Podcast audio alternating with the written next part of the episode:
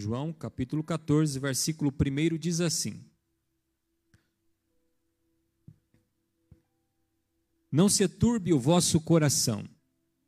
Crede em Deus, crede também em mim. Na casa de meu pai há muitas moradas. Se não fosse assim, eu o teria dito: Vou preparar-vos lugar. E se eu for e vos preparar lugar, virei outra vez e vos levarei para mim mesmo, para que aonde eu estiver, estejais vós também. Antes de nós entrarmos dentro de, do capítulo 14, no versículo 1, quero chamar a sua atenção para nós fazermos algumas observações. Quem escreveu este livro? O apóstolo João escreveu esse livro. Em todo o livro, ele se refere a si mesmo como o discípulo a quem Jesus amava. Você vai ver isso registrado em João capítulo 13, versículo 23, João capítulo 20, 19, versículo 26. Jesus e seu irmão Tiago eram João e seu irmão Tiago eram pescadores. Antes de se tornarem um discípulo e apóstolo de Jesus Cristo, João provavelmente foi discípulo de João Batista. Para quem e por que esse livro foi escrito? Apesar dos escritos de João ser para todas as pessoas, sua mensagem também foi dirigida a um, dirigida a um público mais específico. O Evangelho de João é um relato escrito para os santos, é um evangelho especificamente para a igreja. Os cristãos estavam passando por grandes perseguições, aflições, lutas e dores, e por conta disso o Evangelho foi escrito para encorajá-los e consolá-los. Os temas usados por João neste Evangelho são a eternidade de Jesus, João capítulo 1, versículo 1 a seguir. O poder de Jesus, o propósito da vinda de Jesus, a regeneração, a ligação dele com o Pai, a fé, o caminho, a promessa, o consolo, a morte e a vida, e também a ressurreição. Estes são os temas, o pano de fundo deste evangelho, a qual foi escrito por um discípulo amado, o discípulo de Jesus, João, aquele a qual foi o último discípulo a descer à sepultura e possivelmente João escreve este evangelho na sua velhice, estando ele em Éfeso, depois de ter passado por grandes perseguições, por grandes afrontas, por grandes problemas e dificuldades. João escreve este evangelho retratando algumas situações, dentre elas esta do capítulo 14, a qual nós estaremos é, compartilhando com vocês. Mas a intenção de João é trazer um evangelho que tem como ponto central Jesus, o Salvador, para encorajar, para consolar aqueles irmãos que agora estão espalhados por todo o mundo, tendo em vista que a perseguição que viera sobre eles era muito grande, porque é assim Jesus havia dito. João capítulo 14 é a última semana de Jesus com os seus discípulos antes da sua crucificação. Os acontecimentos que antecederam este fato foi, se nós olharmos o contexto do texto, nós vamos perceber alguns pontos importantes. João capítulo 13, versículo 1, Jesus lava os pés dos apóstolos. Alguns, na verdade, os discípulos ficam surpresos, dentre eles, é, o apóstolo Pedro é o que fica mais surpreso, porque ele olha para o seu Senhor, mestre, aquele que se dizia ser filho de Deus, e agora ele está com uma toalha é, cingida em seus ombros, um balde com água, e ele está lavando os pés dos seus discípulos. E Pedro vai dizer assim: Não, Senhor, é, eu que tenho que lavar os teus pés. Jesus vai dizer para Pedro assim: Olha, Pedro, se eu não lavar os teus pés, você não tem parte comigo. Pedro vai dizer então: não somente os meus pés, mas lava minha mão, minha cabeça, o meu corpo inteiro. Jesus vai dizer: não, aquele que já foi lavado não necessita tomar um banho por completo. A palavra já fez o processo de limpeza no coração. João capítulo 13, versículo 21, Jesus prediz quem era o traidor.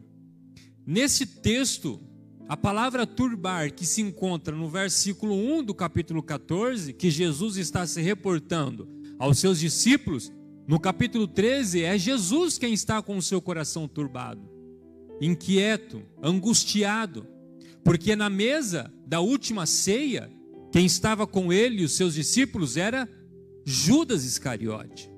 Este era o traidor. E a Bíblia vai dizer neste texto de João 13, capítulo 13, versículo de número 21. Se você puder abrir a sua Bíblia rapidamente, João 13, 21 diz: Tendo Jesus dito isto, perturbou-se em espírito e afirmou: Em verdade, em verdade vos digo que um de vós me trairá. Os discípulos olharam uns para os outros, sem saber de quem ele falava.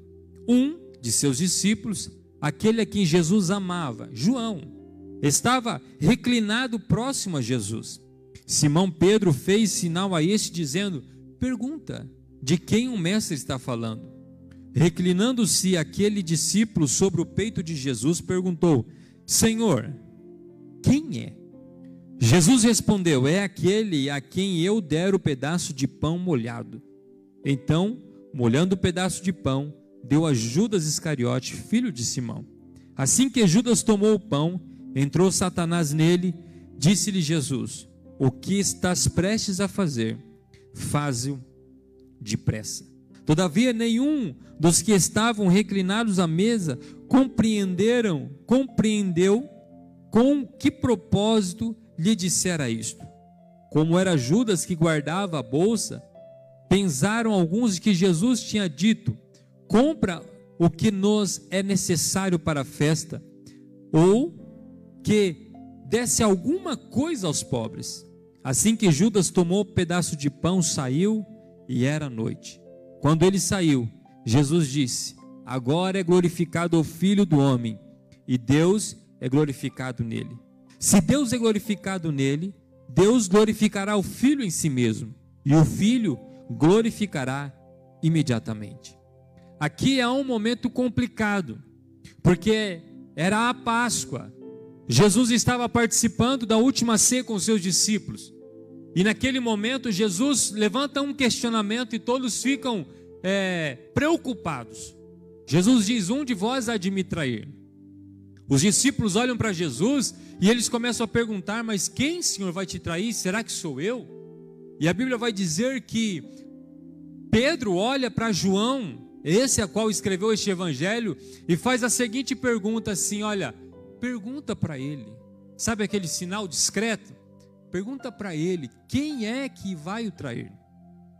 E a Bíblia vai dizer que João deita o seu, o seu, a sua cabeça sobre o peito do seu Senhor, sobre Jesus, o peito do Mestre, e pergunta: Senhor, quem o trairá? E a Bíblia diz que Jesus diz: Aquele a quem eu molhar o pedaço de pão e der a ele. Jesus molha o pedaço de pão, o bocado, entrega a Judas, Judas come o pão e sai. E a Bíblia vai dizer que os seus discípulos não entenderam muito o que estava acontecendo. Eles acreditavam que Jesus tinha dado uma ordem diferente. Quando Jesus diz o que tende a fazer, vá depressa e assim o faz. Na cabeça deles, bom, Judas é o tesoureiro. Ele vai fazer alguma coisa. Eles não esperavam que aquele a qual caminhou com Jesus por alguns anos fosse este o traidor. Na verdade, o coração, o espírito de Jesus está turbado não simplesmente pelo fato de Judas ser o traidor, porque Jesus conhecia cada um, mas é porque o momento crucial do seu ministério estava chegando. Jesus está orientando os seus discípulos, Jesus está passando as últimas instruções. João capítulo 13, versículo de número 31 a 38, Jesus está passando as últimas instruções aos seus discípulos. Jesus está falando da razão da sua morte. E Jesus está falando sobre a promessa do consolador. Tudo isso é um contexto. que antecede o texto do capítulo 14. Porque não seria um momento muito fácil para Jesus, também não seria um momento muito fácil para os seus discípulos, porque agora Jesus vai olhar para eles e vai dizer assim: Olha, não é o servo maior do que o seu senhor.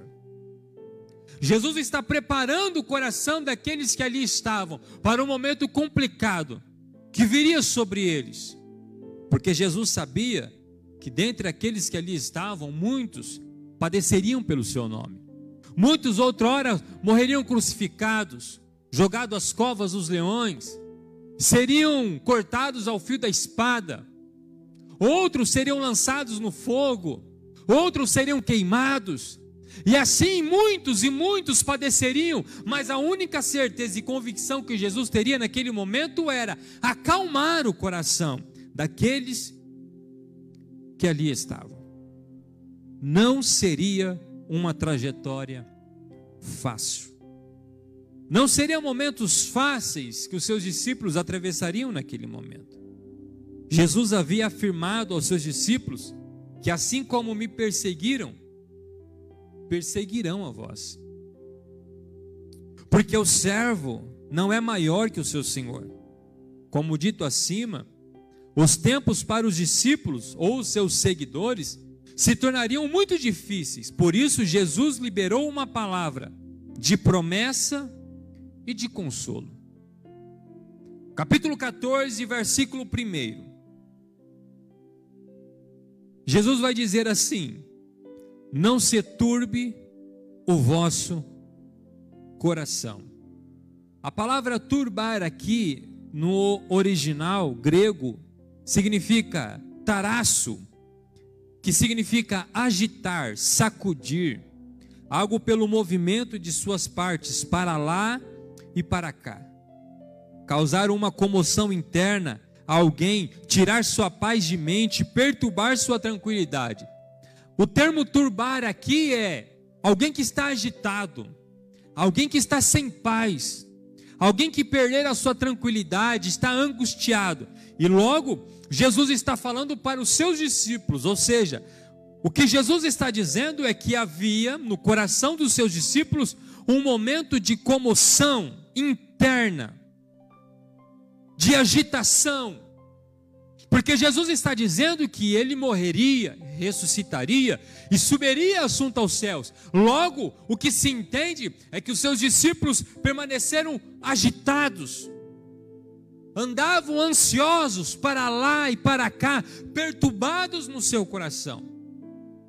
E eu quero extrair deste texto uma mensagem para os nossos dias, porque vivemos em tempos de corações turbados, agitados, angustiados, pessoas desesperadas de todas as classes sociais, das mais altas às mais baixas de empresários a funcionários. Todos somos atingidos diretamente por um vírus que não atingiu somente a saúde, mas economicamente, emocionalmente e psicologicamente. A mensagem de Jesus para nós é: não turbe o vosso coração.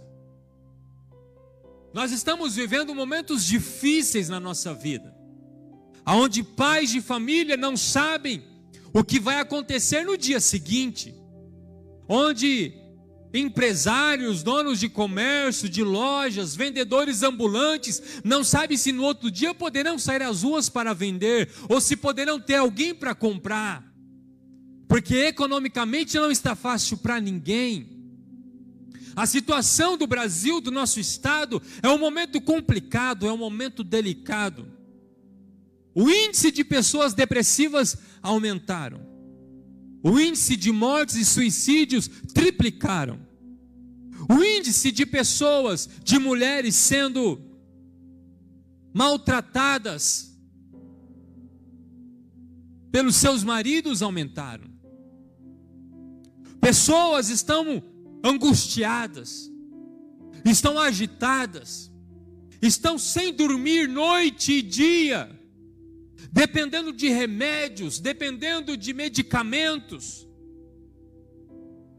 Assim como os leitos de UTI estão superlotados, as clínicas psiquiátricas também. Porque as pessoas não estão apenas adoecendo na área da saúde, mas psicologicamente existem muitas pessoas doentes, muitos jovens doentes, muitos pais de famílias. Há um complexo na saúde e na área emocional, psicológica. Você vai no centro da cidade para comprar aquilo que é necessário, entrar no mercado, quando você sai do mercado, existem pais de famílias que estão ali pedindo alimento, porque tem na sua casa o seu filho, a sua filha, a sua esposa, que depende do provedor, mas o provedor não consegue trabalhar. Um vírus que desestabilizou toda a estrutura de uma sociedade. É por isso que o Espírito de Deus tocou no meu coração nesses últimos dias. Porque o que nós vemos, ouvimos e cansamos de ouvir todas as vezes que navegamos no Facebook, todas as vezes que entramos na televisão, todas as vezes que ligamos os nossos rádios, são índices e índices de desemprego, de morte e pessoas extremamente angustiadas. Mas hoje o Espírito de Deus traz uma mensagem de alento e de consolo para nossa alma.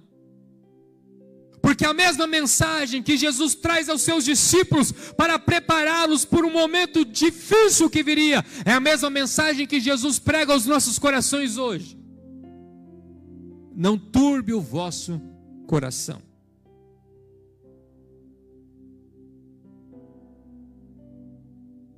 Pergunta então é: em meio a toda essa complexidade que estamos vivendo, em meio a tantos momentos difíceis, a meio a tantas lágrimas, tantas percas, tantos desespero. A pergunta então é: como não me turbar em meio a tantas dificuldades? Como? Como não me agitar? Como não agitar o meu espírito? Como não ficar inquieto? A resposta para essa pergunta, ela parece ser fácil, porém ela não é.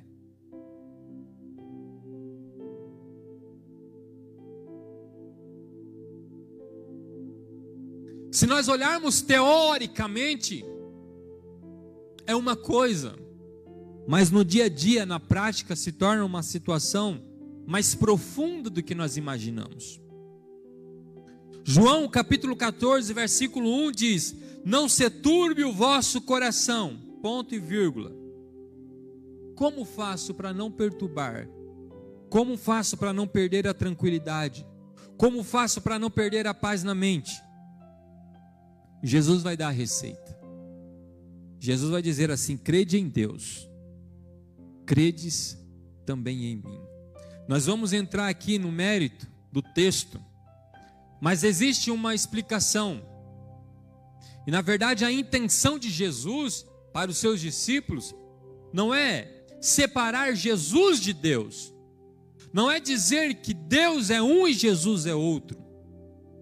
Mas o termo crer em Deus, crer também em mim, traz exatamente a afirmativa de que para um judeu crer em Deus é fácil mas crer que Jesus é o Filho de Deus, é aí que estava a divisão ou a dúvida que permeava no coração de muitos. O que Jesus está dizendo para os seus discípulos é que Ele e Deus é o mesmo. Jesus vai dizer mais abaixo: assim como eu e o Pai somos um. Felipe vai dizer: Senhor, mostra-nos o Pai. Jesus vai dizer assim: há tanto tempo convosco, Felipe, e me perguntas: mostra-me o Pai. Quem vê a mim, vê o Pai. Então a intenção de Jesus para aqueles que ouviam os seus discípulos era trazer a seguinte afirmativa: Eu e o Pai, que é Deus, somos um. Então, o sentido de, ou a resposta para a pergunta, como me permanecer tranquilo ou descansar a minha alma em Deus, em meio a tantas dificuldades da vida? A resposta está no versículo 1, na parte B. Credes em Deus, credes também em mim. O verbo da palavra aqui é crer. A palavra crer parece tão simples ao falar. Porém, quando vamos colocar em prática, parece que existe um abismo entre mim e a minha fé. Porque uma coisa é eu dizer, eu creio em Deus. A outra coisa é eu crer em Deus. Porque a palavra crer é exatamente algo muito mais profundo do que algo teórico. Eu olhar para você que está aí me assistindo hoje e fazer uma pergunta assim: olha, digita um amém, quem crê em Deus. Agora, outra coisa é você, uma coisa é você digitar, outra coisa é amanhã cedo, quando você acordar e se deparar novamente com todas as dificuldades da vida, é olhar para dentro do seu coração e permanecer assim na posição. Eu creio. E às vezes é aí que está o abismo, a distância que está entre eu e a minha fé. Porque o que Jesus queria daqueles discípulos, o crer aqui é incondicionalmente, sem condições ou recurso, não olhar para nada, a não ser para Deus. O crer aqui é incondicional. A palavra incondicional significa que não depende de, não está sujeito a qualquer tipo de condição, restrição ou limitação, incondicionado. Eu creio em Deus incondicionalmente às circunstâncias. Eu creio em Deus, Ele é o protetor, Ele é o provedor, incondicionalmente de qualquer coisa. A questão é eu creio, mas a minha fé muitas vezes está condicionada a circunstâncias, a limitações, ao espaço e ao tempo. Eu creio em Deus. Mas para Deus fazer isso, é como se eu tivesse que trilhar um caminho para Ele. Mas Deus precisa vir por aqui. Mas Deus precisa fazer assim. E na verdade, Deus não tem uma forma de trabalhar. O apóstolo Paulo vai falar sobre a multiforma do agir de Deus. É um Deus que trabalha de maneiras diferentes. O que nós devemos fazer é crer, é entregar tudo. A minha vida, a minha casa, a minha família, o meu trabalho, a minha empresa, é entregar tudo na mão dele incondicionalmente. Crer é descansar. O descansar não é simplesmente seguir as restrições dadas pelo governo de ficar em casa, mas é quando poder trabalhar, o descansar não é ficar deitado na cama até meio-dia esperando que o pão vai cair do céu, é acordar de manhã, ir para a luta acreditando que Deus abre portas. Eu vi outro dia desse um vídeo de uma mãe que estava vendendo algum, alguns refrigerantes, água, para poder trazer o pão para sua casa. Não tinha mais arroz. O único pacote de feijão que tinha, ela havia cozinhado naquele dia. E nesse vídeo eu vejo que um rapaz parou na rua e ela estava com as suas filhas e ela achava que aquele cara era do conselho tutelar e ela ficava receosa e ele falava: Não, o que, que a senhora está precisando na sua casa? Ela falou, moço, eu preciso de uma cesta. Aquele homem pegou aquela mulher, falou: então entra aqui no carro. Ela, ela resistiu bastante. Seu marido trabalha com quem? Meu marido é gari. Ele anda pelas ruas, pegando lixo, pegando papel plástico, coisas recicláveis. Ele colocou ela no carro, levou ela no mercado, pegou o carrinho o maior carrinho que tinha e falou: coloca tudo o que você quiser aí.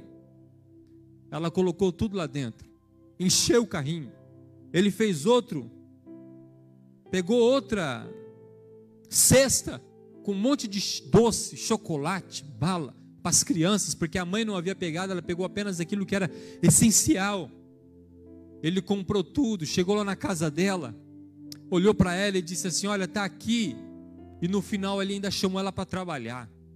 E naquele, naquele vídeo ela fala: Graças a Deus! Deus ouviu as minhas orações. Sabe o que, que eu quero dizer para mim e para você que está aqui me assistindo nessa noite e ouvindo esta palavra? Crer em Deus vai muito além do que uma palavra pronunciada, é atitude, é depender literalmente e acreditar que aquele Deus que está no céu, Ele vai prover o necessário para a tua vida, pai de família. Oh, glória a Deus! não vamos colocar condições. Marta acreditava que Jesus poderia curar Lázaro, porém, se ele estivesse lá em Samaria, crer aqui é entregar tudo nas mãos de Jesus: minha vida, minha casa, meus filhos, tudo. Porque quando entregamos tudo nas mãos de Deus, vivemos o que Paulo nos diz em Filipenses 4:7. Marta olhou para Jesus quando Jesus chega na aldeia.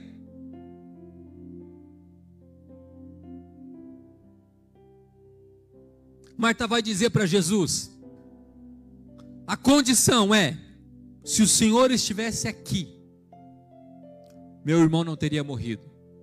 Mas aí Jesus vai olhar para ela e vai dizer: Marta, crer é muito mais além do que isso. Você crê, Marta, que eu sou a ressurreição e a vida? Marta vai dizer assim: Eu creio que Ele há de ressuscitar na ressurreição dos últimos dias. Jesus vai falar assim: Marta, não estabelece condições. Crer incondicionalmente é independente das circunstâncias. Eu não sei como, eu não sei por onde, eu não sei quando, eu não sei que horas, mas eu sei que Ele vai prover. Eu sei que Ele vai prover. Filipenses 4,7 diz: E a paz de Deus, que excede todo entendimento humano, guardará os vossos corações e os vossos pensamentos em Cristo Jesus. Quando você crê incondicionalmente, a paz de Deus, que excede todo entendimento humano, ela vai guardar o seu coração e a sua mente. A palavra guardar aqui no original significa guardar, proteger através de um guarda militar, seja para evitar invasão inimiga ou para fuga de habitantes de uma cidade sitiada. A paz de Deus vai entrar no seu coração e na sua mente e vai criar um muro de proteção. E não vai ter nada que vai te deixar inquieto porque você agora e eu aprendemos a depender de um Deus que não muda, que não tosqueneja, que não dorme, um Deus que é o mesmo. Quando cremos em Deus, de todo o nosso coração, a paz de Deus invade a nossa mente e não permite que nada possa nos causar inquietação. Creia Creia. Creia, você que está aí nos assistindo, acredite. Crer incondicionalmente é a fé de Abraão. Eu não sei como meu Deus vai trazer meu filho de volta, nem se for das cinzas, mas eu creio. Crê. Acredite. Deus vai te surpreender. Deus vai nos surpreender. Glória a Deus. A pergunta é: bom, existe um contexto por trás desse texto. Porque Jesus está dizendo aos seus discípulos: não se turbe o vosso coração, crede em Deus, crede também em mim.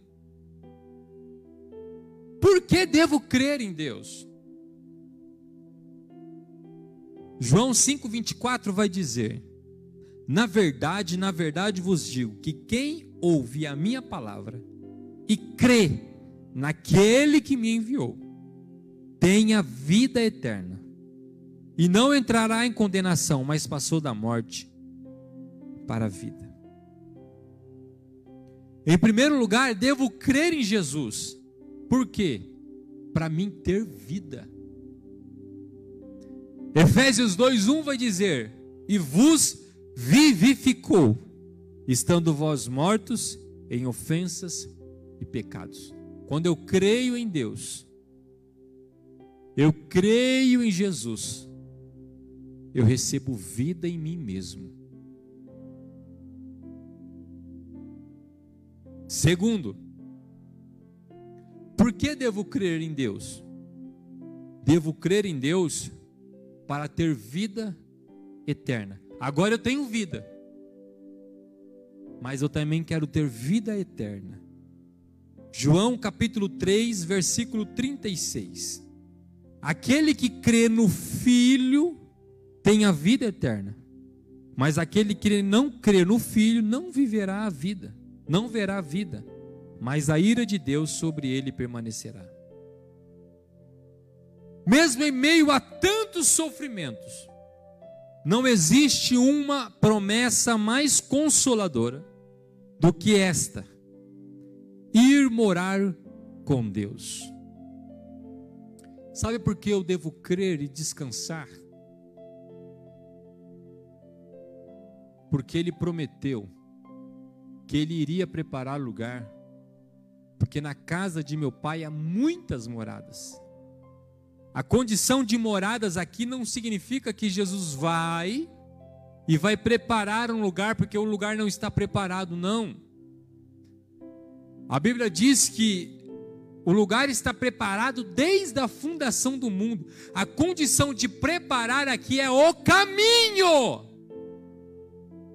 Quando Jesus diz: Na casa de meu pai há muitas moradas, Jesus está dizendo aos seus discípulos: Tem um lugar para vocês lá. E eu vou preparar o caminho, por quê? Porque o lugar está pronto, mas para entrar nele hoje vocês não podem. Então, quando eu creio em Deus, eu recebo Jesus como meu Salvador, eu tenho vida, e agora o caminho foi aberto, e eu tenho condição de morar com Deus. Irmãos, não tem uma promessa mais consoladora do que essa, de saber que um dia Ele vai voltar, porque Ele disse: Eu irei e vos preparei lugar mas voltarei para vós e vos levarei para mim mesmo, para que aonde eu estiver, estejais vós também. A maior promessa consoladora de Jesus para os seus discípulos não é um carro bom, não é um emprego bom, mas é morar com Ele para a eternidade. Esta é a maior consolação dos salvos. A Bíblia diz: consolai-vos uns aos outros com esta palavra. Esta é a maior palavra de consolação, igreja. Nós iremos sair desta terra. É por isso que aqui nós somos peregrinos, porque nós estamos de passagem. E um dia nós vamos viver aquilo que está escrito em 2 Tessalonicenses de repente, num momento, num abrir e fechar de olhos, ante a última trombeta, os mortos ressuscitarão primeiro, e nós que estamos vivos seremos arrebatados. Subiremos juntamente com eles e nos encontraremos nos ares. E nós ouviremos da boca de Jesus: Vinde benditos de meu Pai e recebei por herança aquilo que vos é prometido desde a fundação do mundo. Eu separei a letra de um louvor que a minha esposa gosta de louvar muito ele. Além do rio azul, vai dizer assim: as ruas são de ouro e de cristais. Ali tudo é vida, ali tudo é paz, morte e choro. Nunca mais. Tristeza e dor. Nunca mais. Verei o grande rio da vida, claro como o cristal. Verei a face do meu mestre querido não haverá mais noite ali, não haverá nenhum clamor. Verei os olhos de Jesus e tocarei seu corpo, enfim. Um dia, tudo isso vai ter fim. Descansa o teu coração nessa noite não se turbe o vosso coração. O apóstolo Paulo disse em tuas palavras: porque o viver para mim é Cristo, e o morrer para mim é ganho. Nós estamos vivendo em tempos difíceis, de lágrimas, de muitas percas e dores ineparáveis mas a mensagem de consolo para mim e para você, cristão, e para você que está ouvindo esta palavra. Tudo isso um dia irá acabar. Nós sairemos deste mundo, nós subiremos aos céus e moraremos para sempre com o nosso Salvador nas mansões celestiais. Eu quero dizer para você nessa noite, Creia em Deus, creia em Jesus, descansa o seu coração. A Bíblia diz que os que confiam no Senhor são como os montes de Sião, que não se abalam, mas permanece para sempre. Jesus está cuidando de cada um de nós.